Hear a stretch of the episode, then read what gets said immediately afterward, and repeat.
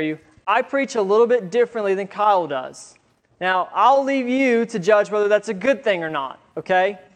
But I, I do preach a little bit differently. We're going to have a little bit, uh, uh, some points on the slides to my left and to my right. We're going to walk through the text. We're going to read the text together as a whole, and then we're going to back up and walk through it verse by verse. And so that's kind of what you are in for this morning. So, as you are turning to John chapter 12, we're going to look at verses 1 through 26. And let me kind of give you a, a brief look at what we're going to see this morning. We're going to see the anointing of Jesus by Mary. We're going to see Jesus then entering Jerusalem in victory, also known as the triumphant or triumphal entry. We're going to see some God fearing Gentiles come seeking after Jesus. And lastly, what we're going to see this morning is Jesus' answer to those God fearing Gentiles. And really, an answer that echoes to all of us today as well. So we have the anointing, we have the arrival, we have the aspiration, and we have the answer as our four focus points for this morning. So, beginning in John chapter 12, starting in verse 1, going all the way to 26, let's read together. Jesus, therefore, six days before the Passover, came to Bethany where Lazarus was, whom Jesus had raised from the dead. So they made him a supper there, and Martha was serving. But Lazarus was one of those reclining at the table with him. Mary then took a pound of very costly perfume of pure nard and anointed the feet of Jesus and wiped his feet with her hair. And the house was filled with the fragrance of the perfume. But Judas Iscariot, one of his disciples, who was intending to betray him, said, Why was this perfume not sold for 300 denarii and given to poor people? Now he said this not because he was concerned about the poor, but because he was a thief. And as he had the money box, he used to pilfer what was put into it. Therefore Jesus said, Let her alone, so that she may keep it for the day of my burial. For you always have the poor with you, but you do not always have me. The large crowd of the Jews then learned that he was there, and they came not for Jesus' sake only, but that they might also see Lazarus, whom he raised from the dead. But the chief priests planned to put Lazarus to death also, because on account of him many of the Jews were going away and were believing in Jesus. Verse 12. On the next day, the large crowd who had come to the feast, when they heard that Jesus was coming to Jerusalem, took the branches of the palm trees and went out to meet him, and began to shout, Hosanna! Blessed is he who comes in the name of the Lord, even the King of Israel. Jesus, finding a young donkey, sat on it, as it is written, Fear not, daughter of Zion. Behold, your king is coming, seated on a donkey's colt. These things his disciples did not understand at the first. But when Jesus was glorified, then they remembered that these things were written of him, and that they had done these things to him. So the people who were with him when he called Lazarus out of the tomb and raised him from the dead continued to testify about him. For this reason also, the people went and met him because they heard that he had performed this sign. So the Pharisees said to one another, You see that you are not doing any good. Look, the world has gone after him. Verse 20 Now there were some Greeks among those who were going up to worship at the feast. These then came to Philip, who was from Bethsaida of Galilee, and began to ask him, saying, Sir, we wish to see Jesus. Philip came and told Andrew. Andrew and Philip came and told Jesus. And Jesus answered them, saying, The hour is come for the Son of Man to be glorified. Truly, truly, I say to you, unless a grain of wheat falls into the earth and dies, it remains alone. But if it dies, it bears much fruit. He who loves his life loses it, and he who hates his life in this world will keep it to life eternal. If anyone serves me, he must follow me. And where I am, there my servant will be also. If anyone serves me, the Father will honor him. So we see this morning, our, the first stop in our journey is the anointing. We see the anointing in verses 1 through 11. It's six days before the Passover. Jesus arrives in the village of Bethany. Mary, Martha, and Lazarus are there. And yes, this is the same Lazarus that we we heard about last week and the week prior. This is the dude that Jesus raised from the dead for the glory of God. So Mary, Martha, and Lazarus do what good Baptists do when they have a guest over, especially one as important as Jesus. They cook a meal. They get some food together and they bring him in for some fellowship. Martha is serving. Lazarus is sitting at the table, reclining with Jesus. But where's Mary? Well, she's there and she's not far from the feet of Jesus. We see in verse 3 Mary then took a pound of very costly perfume of pure nard and anointed the feet of Jesus and wiped his feet with her hair. And the house was filled with the fragrance of the perfume. Now, just how expensive was this pound of, of pure nard? Some of your translations may say nard oil, both are okay. Uh, Judas Iscariot is going to claim that it could have been sold for 300 denarii, which in that time would have been about the yearly wage for a worker in Israel. So, this pound of nard oil, or this pure nard, then would have been the equivalent to a year's worth of wages for many of the people in Israel. So, I, I did a little research, I did a little math, and I don't want to scare you. For those of you who know me, you know I don't do math well, but I used a calculator, so it's good. Okay? A denarii or denarii would have been the minimum wage for a day worker in Israel. They typically worked 12 hours a day, six days a week, and they typically worked 50 weeks out of the year. So a day worker in Israel would have earned, with that calculation, 300 denarii a year. So this, uh, I mean, it's, it's said in the passage, it's not a surprise to us, but I want to take the denarii out and I want to plug in the minimum wage for the state of Mississippi into that equation. So the current uh, minimum wage is $7.25 an hour, $7.25 an hour at 12 hours a day for six days a week. And I, I even took overtime pay into account, okay? Would look like $638.16 a week. So that's the 290 for 40 hours, 348, 16 for 32 hours overtime. So we take that 638 and multiply it by 50 weeks, and we get basically what's right under $32,000 a year. It, for those interested, it comes out to $31,908. But we'll say 32,000 just for to keep things simple, right? So 32,000 is what that single pound of nard oil, that pure nard, was worth if you translate the numbers to our time. Now, I know we can't do that perfectly, but that does give us a, a general picture of how expensive this little pound of nard oil would have been.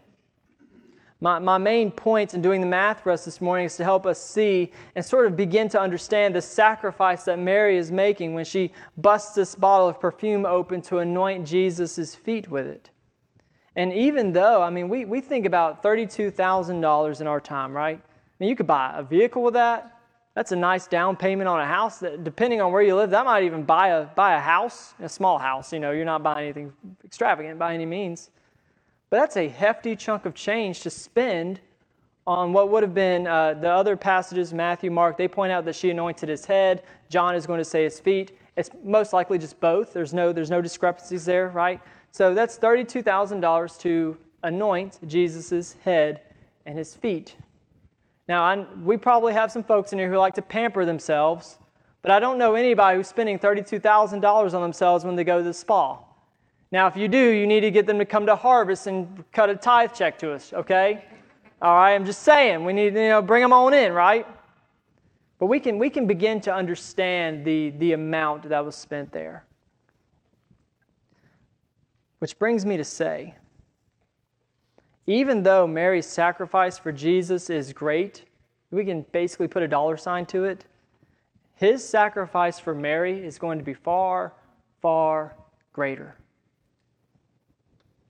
Mary poured out her oil, her perfume, and Jesus is going to pour out his blood. Now, he doesn't pour out his blood because she poured out her oil. She's not sacrificing this to get something in return. But the truth remains, though, that Jesus is going to pour out his life so that Mary will find eternal life in him. Which brings me to say, his sacrifice for us will always be greater than anything we could ever give to him or give up for him. Guys and gals, listen for just a moment. Consider the blessings that Christ has poured out lavishly upon your life. You know, we think about, we have things to eat, we have things to drink, we have a place to lay our heads, we have friends, we have family, we have all these commodities, we have football, we have all these things that we love to participate in, to partake of. And those are certainly blessings, but we cannot forget that the chief blessing out of all that He's blessed us with is the life that we have in the blood that was shed upon the cross in our place.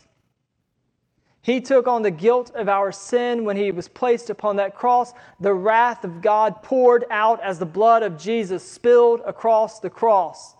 The lamb that was slain was slain on our behalf, even though we did not deserve even an ounce of it. I cannot possibly begin to overstate this. The greatest blessing that you or I could ever have in this life is the blessing of eternal life in Christ Jesus our Lord. He laid down his life, poured out his blood, so that we could have life in him. That's the blessing. That's not just a blessing, that is it. That is the blessing. And if that was the only thing He has ever done for us, if that's the only thing He ever did for us, then that would be enough. Do you hear me? If all we have to say of Christ Jesus is that He laid down His life for us so that we may find it in Him, that is enough. That is enough to earn our lives. That is enough to earn our praise. That is enough to earn our worship. If that's the only thing He's ever done for us, that's enough. That is enough. We, there, is, there is no adequate way that we could ever repay him for it either. We could give him all of our money, all of our time, all of our talent, all of our lives, everything that we have, and it still wouldn't even begin to tip the balance in our favor. And that's why it's called grace. Paul wrote in Ephesians chapter 2 verse 8, "For by grace you have been saved through faith, and that not of yourselves, it is the gift of God. Moving forward, Judas, of course, is going to cause a fuss over this incident. He asks in verse 5, Why was this perfume not sold for 300 denarii and given to poor people? Of course, he's not asking with the right heart nor the right motives, as we see in verse 6. Now, he said this not because he was concerned about the poor, but because he was a thief. And as he had the money box, he used to pilfer, he used to pilfer what was put into it. But Jesus is going to respond to Judas's question in verses 7 and 8. He says, Let her alone, so that she may keep it for the day of my burial. For you always have the poor with you, but you do not always have me. Now, if you read ahead, you're going to find out that Jesus' body is not going to be prepared on the third day after his burial. And if I could have just a little bit of a, uh, let's, let's have a little bit of congregational participation here, right? Why isn't Jesus' body going to be prepared on the third day after his burial? I'll give you a hint. We celebrate it every year. We make a big fuss out of it. We, some churches bring in big speakers and Tim Tebow, and they do all sorts of crazy things about it, right? Some churches put on plays, right? It's because of the resurrection that his body's not going to be there. They aren't going to get to really prep his body for burial because his body is not going to be there. He is risen. So, what Jesus is communicating here is that this expensive container of pure nard oil is part of the anointing process in preparing his body for burial. A burial that is coming sooner rather than later. A burial that will be followed by the greatest triumph over death the world will ever know. A burial that will end on the third day when Jesus rises from the grave. You'll notice with me in verses 9 through 11 that word has gotten out about Jesus being near Jerusalem. And so a large crowd of the Jews show up to see, not, and they don't only show up for Jesus, they also show up to see Lazarus, who was raised from the dead uh, by Jesus.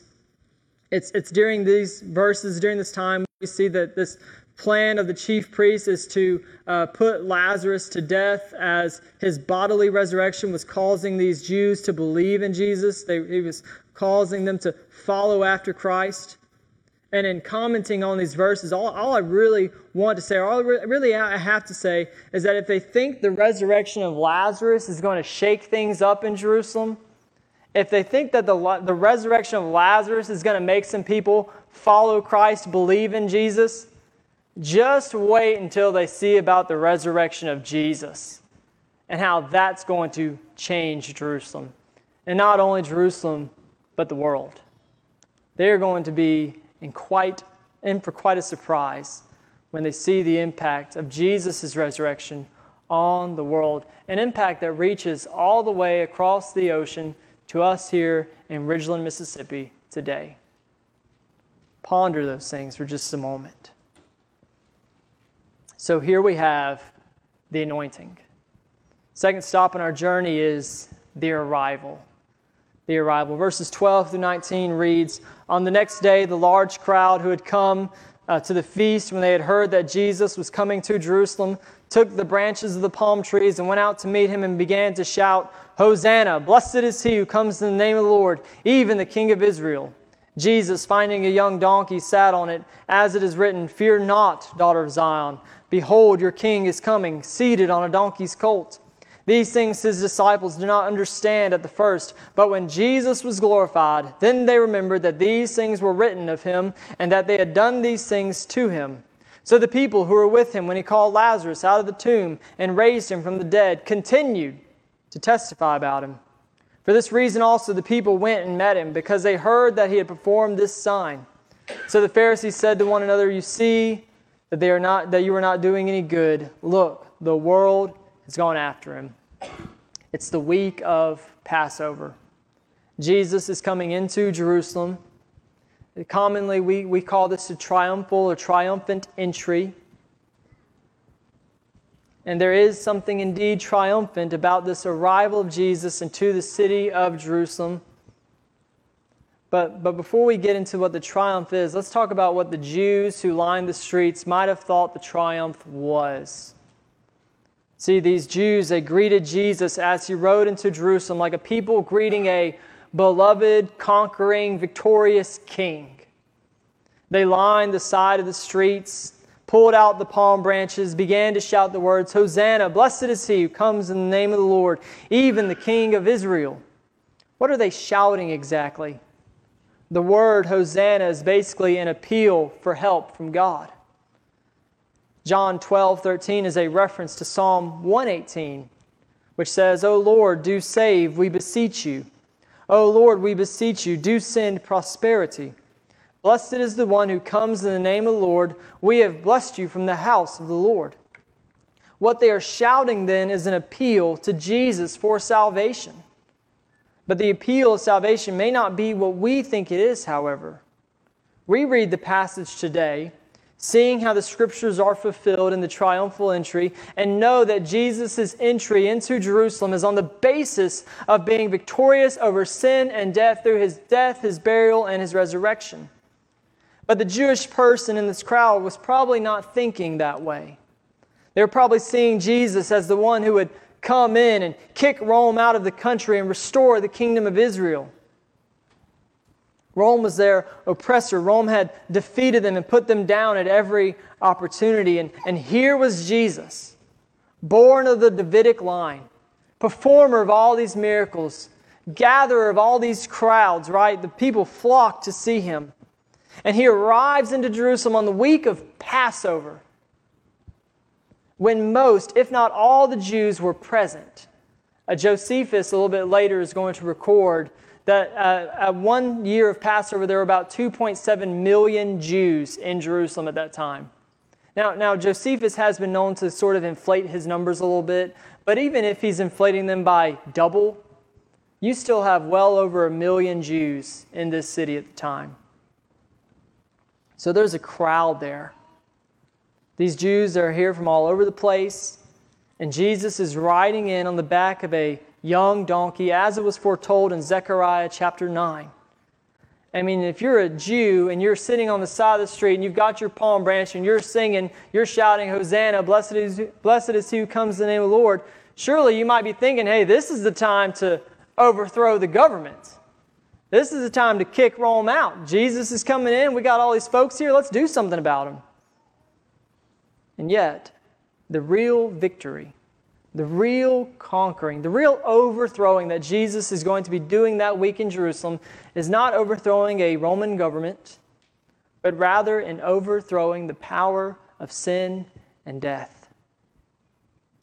The real victory will not be the one made on behalf of only the Jewish people, but one made on those on the behalf of those who would believe, even those who believe in this room today, right now. The arrival of Jesus in Jerusalem is a triumphal entry, one over sin and death. And we are told in the scriptures that the disciples didn't understand what was happening at first. But later, after Jesus was glorified, they would get it. You know, there's probably something to be said here about revelation and, and illumination. I mean, how come these disciples didn't understand what was happening in that moment? They knew the scriptures, I mean, surely they had at least heard of Psalm 118 and Zechariah chapter 9. They walked with Jesus for three years at that point. Like, how, how could they miss this? And yet they missed it because Jesus hadn't been glorified yet. Jesus' glorification, his being lifted up upon the cross, as the, is the turning point, as D.A. Carson explains it, for the basis of the disciples' understanding of the events that are transpiring in front of them. The glorification, the death of Christ, is going to lead into the burial, burial, which leads into the resurrection, which leads into the ascension, which leads into the coming of the Holy Spirit in Acts chapter 2. But regardless of the disciples' recognition, the arrival of Jesus produces something else within the city of Jerusalem. The crowd has seen Lazarus, the man from the dead, raised from the dead by Jesus, and they were talking about it. They were testifying about it. They have seen Jesus do this absolutely incredible thing, and they are spreading it throughout Jerusalem. And because of this, more and more people are going out to see Jesus. More and more people are going out to follow him, to believe in him. So much so that in verse 19, the scheming Pharisees complain about it. They say, You see that you are not doing any good. Look, the world has gone after him. Let me, let me hit you with a thought real fast. When something amazing or something good happens to us, or, we, or when we witness something really cool happening, like Texas A&M beating Alabama, right? I'm sorry, Alabama fans. We talk about it, right?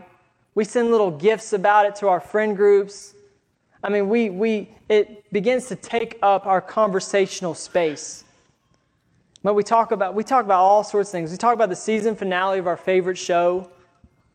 I mean, my goodness, how many times have we talked about Lost with people or The Office with people? My personal favorite show, The Office. You know, we talk about the accomplishments of our children or our grandchildren. Like I can walk up to you and be like, you know what Samuel did the other night? Samuel bit me on the shoulder. Look at him learning how to chew. You know, we, we, we talk about those things. We talk about our grandchildren. We talk about how they, they hit that ball at T ball, and how they ran to first base and somehow got there in a straight line. I mean, we talk about those things. We talk about the things that get us excited. We're not shy about sharing when good things happen to us, are we? And I just want to remind us this morning, I want to remind us gently and humbly that we should not be shy about sharing the good thing which Jesus has done for us. He gave us eternal life through His blood pouring out upon that cross. That is something that we should be excited about, folks. That's something that we should talk about with our friends and with our neighbors, with strangers at the gas station, wherever we may go. That's something that we should be thrilled to share with others.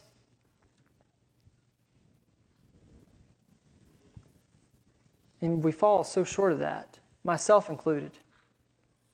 I think about the times I go to maybe the gas station or I find myself in Kroger picking up something or, or just wherever I may be, and I think, man, this would be a good opportunity to share the gospel with somebody. And for whatever reason, it just doesn't happen. And this morning, I find myself repenting of that.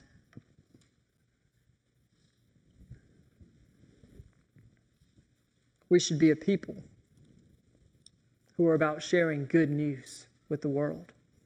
And the good news is that Jesus has died on behalf of sinners. The third stop in our journey this morning is the aspiration.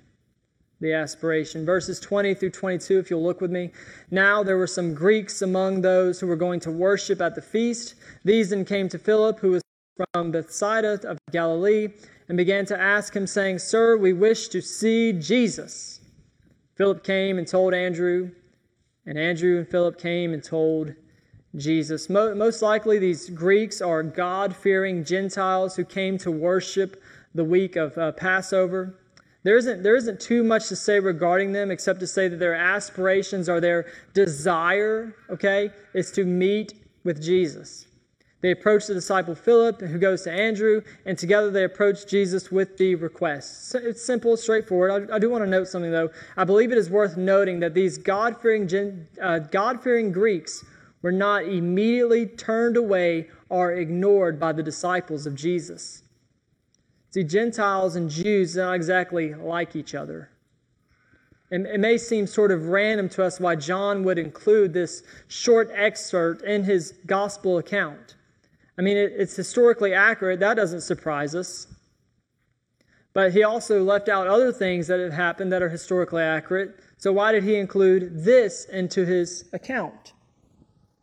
John is probably written somewhere about 90 AD. Some, some scholars even put it about 100 AD. Uh, Christianity by then had reached deep into Gentile territory, such as Rome, Syria, uh, Egypt, and the, the, whole purpose of John writing this gospel is actually noted in chapter 20, verse 31, where he says, or he wrote, But these things have been written so that you may believe that Jesus is the Christ, the Son of God, and that by believing you may have life in his name.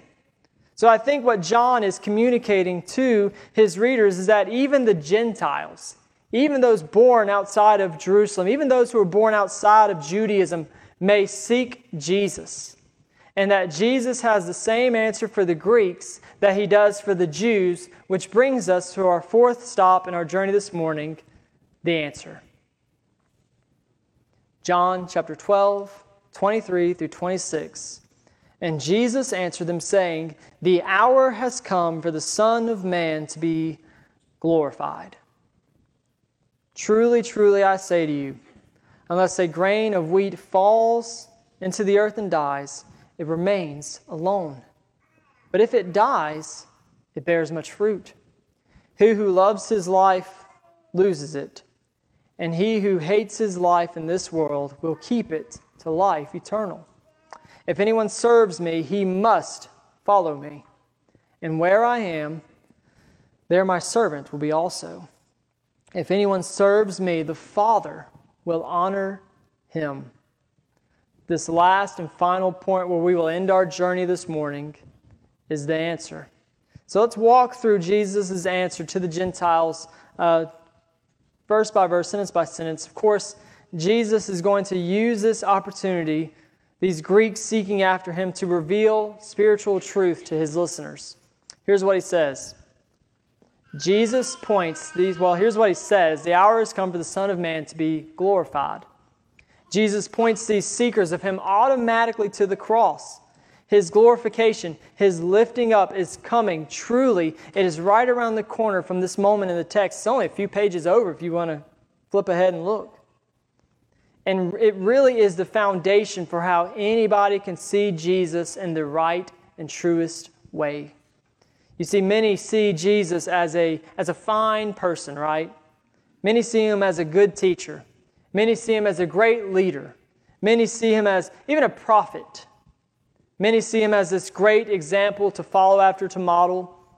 But in order to see Jesus rightly, as Lord, as Savior, as Son of God, Son of Man, in the way that He desires you to see Him, you must see Him through the lens of His crucifixion. In order for Him to be Savior, He must save you. And the way in which He saves you is again by the blood upon the cross. Truly, truly, He says, I say to you, unless a grain of wheat falls into the earth and dies, it remains alone. But if it dies, it bears much fruit.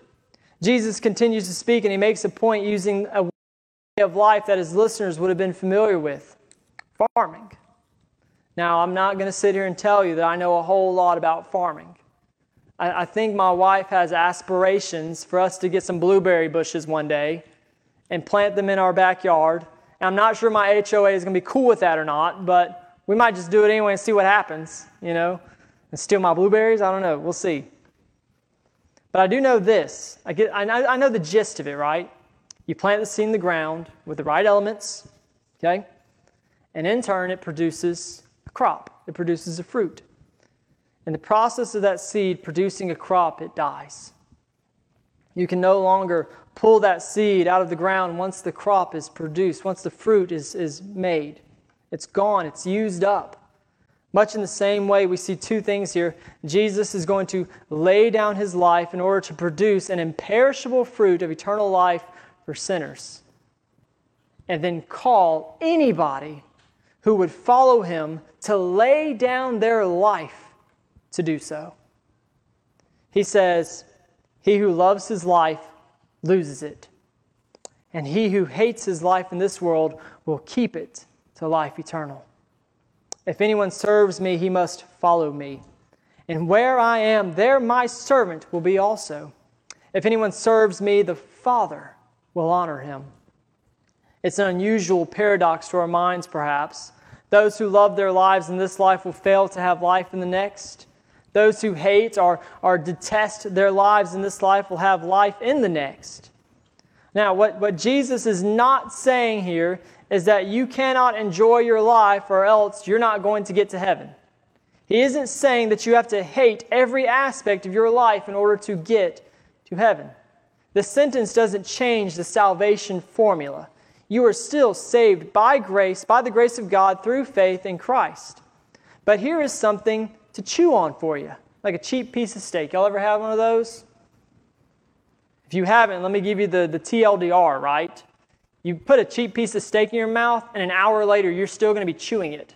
And your jaw is going to be hurting, and it's going to be an awful experience for you. So let me, let me give you something to chew on like a cheap piece of steak. If He saves you, if He saves you, then I believe that He will call you to serve Him. And if you are called to serve Him, then you will live your life in such a way that communicates to the world around you that you hate your life in comparison to the way in which you live for Christ. In other words, when you serve Him, He takes priority above all else. There's no other thing that's on the throne when you serve Jesus. It's only Him. He above all else. And He desires us to live in such a way that when somebody looks at our life, they actually begin to think, man, he, he loves Jesus so much that he doesn't even care about his own life. I, I love the way that John Piper put this when commenting on this verse. He said, Whoever hates his life in this world will keep it for eternal life. What, what does that mean, John Piper says? He says, It means at least that you don't take much thought for your life in this world.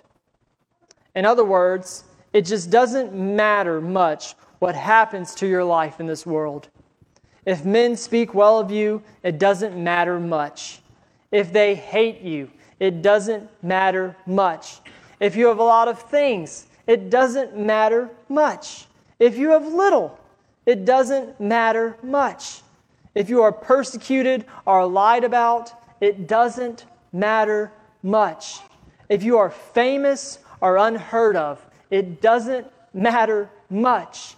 If you have died with Christ, if you follow Him, if you serve Him, if you are called to these things, then guess what? All these other things just don't matter much. Jesus offers a radical calling to His listeners. You wish to see me? Then die to yourself as a grain of wheat dies follow me and find eternal life. Where my servant is, the one who has died to self and lives for me, there, he says, I will be present.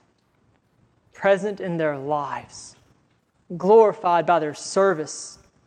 And he says, My Father will honor them. Can you think of a greater blessing, a greater honor it is than to be honored by God the Father? Folks, let me, as we begin to land this plane, if you are a believer in Christ this day, then you have a calling on your life to serve Him. And so let me just exhort you then to serve Him.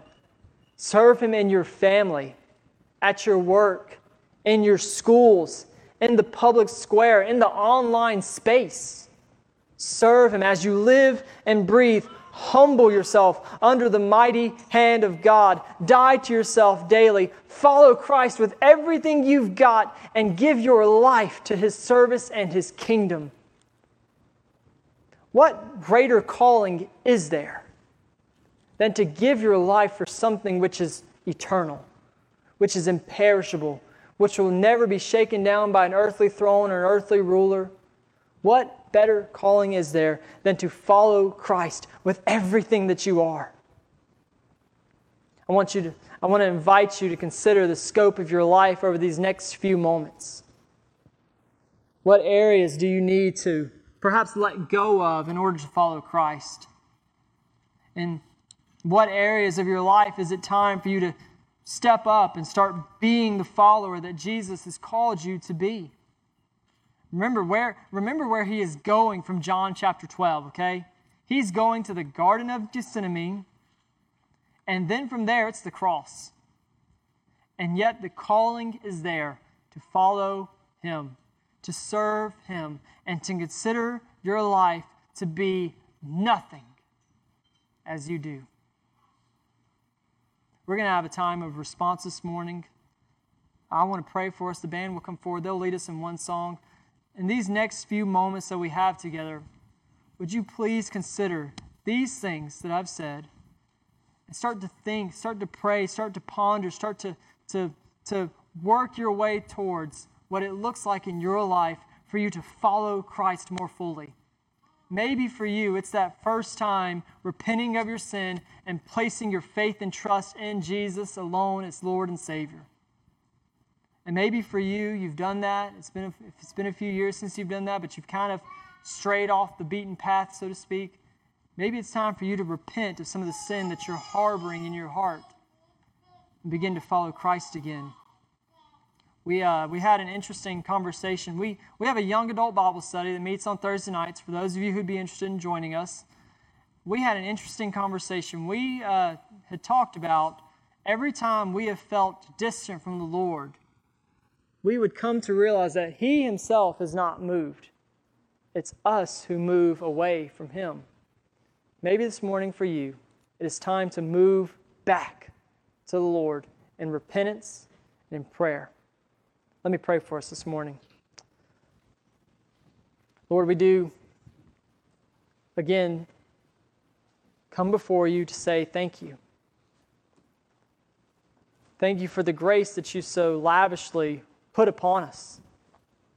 A grace and a favor that we could have never have earned of ourselves, but one that you just give us so freely in Christ. Thank you.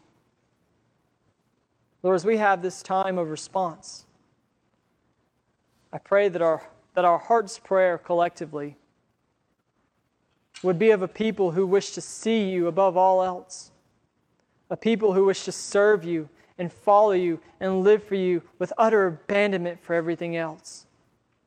Lord, may when the lost world looks at us, may they see a love for you that is so great that they begin to think that we even hate our lives in comparison.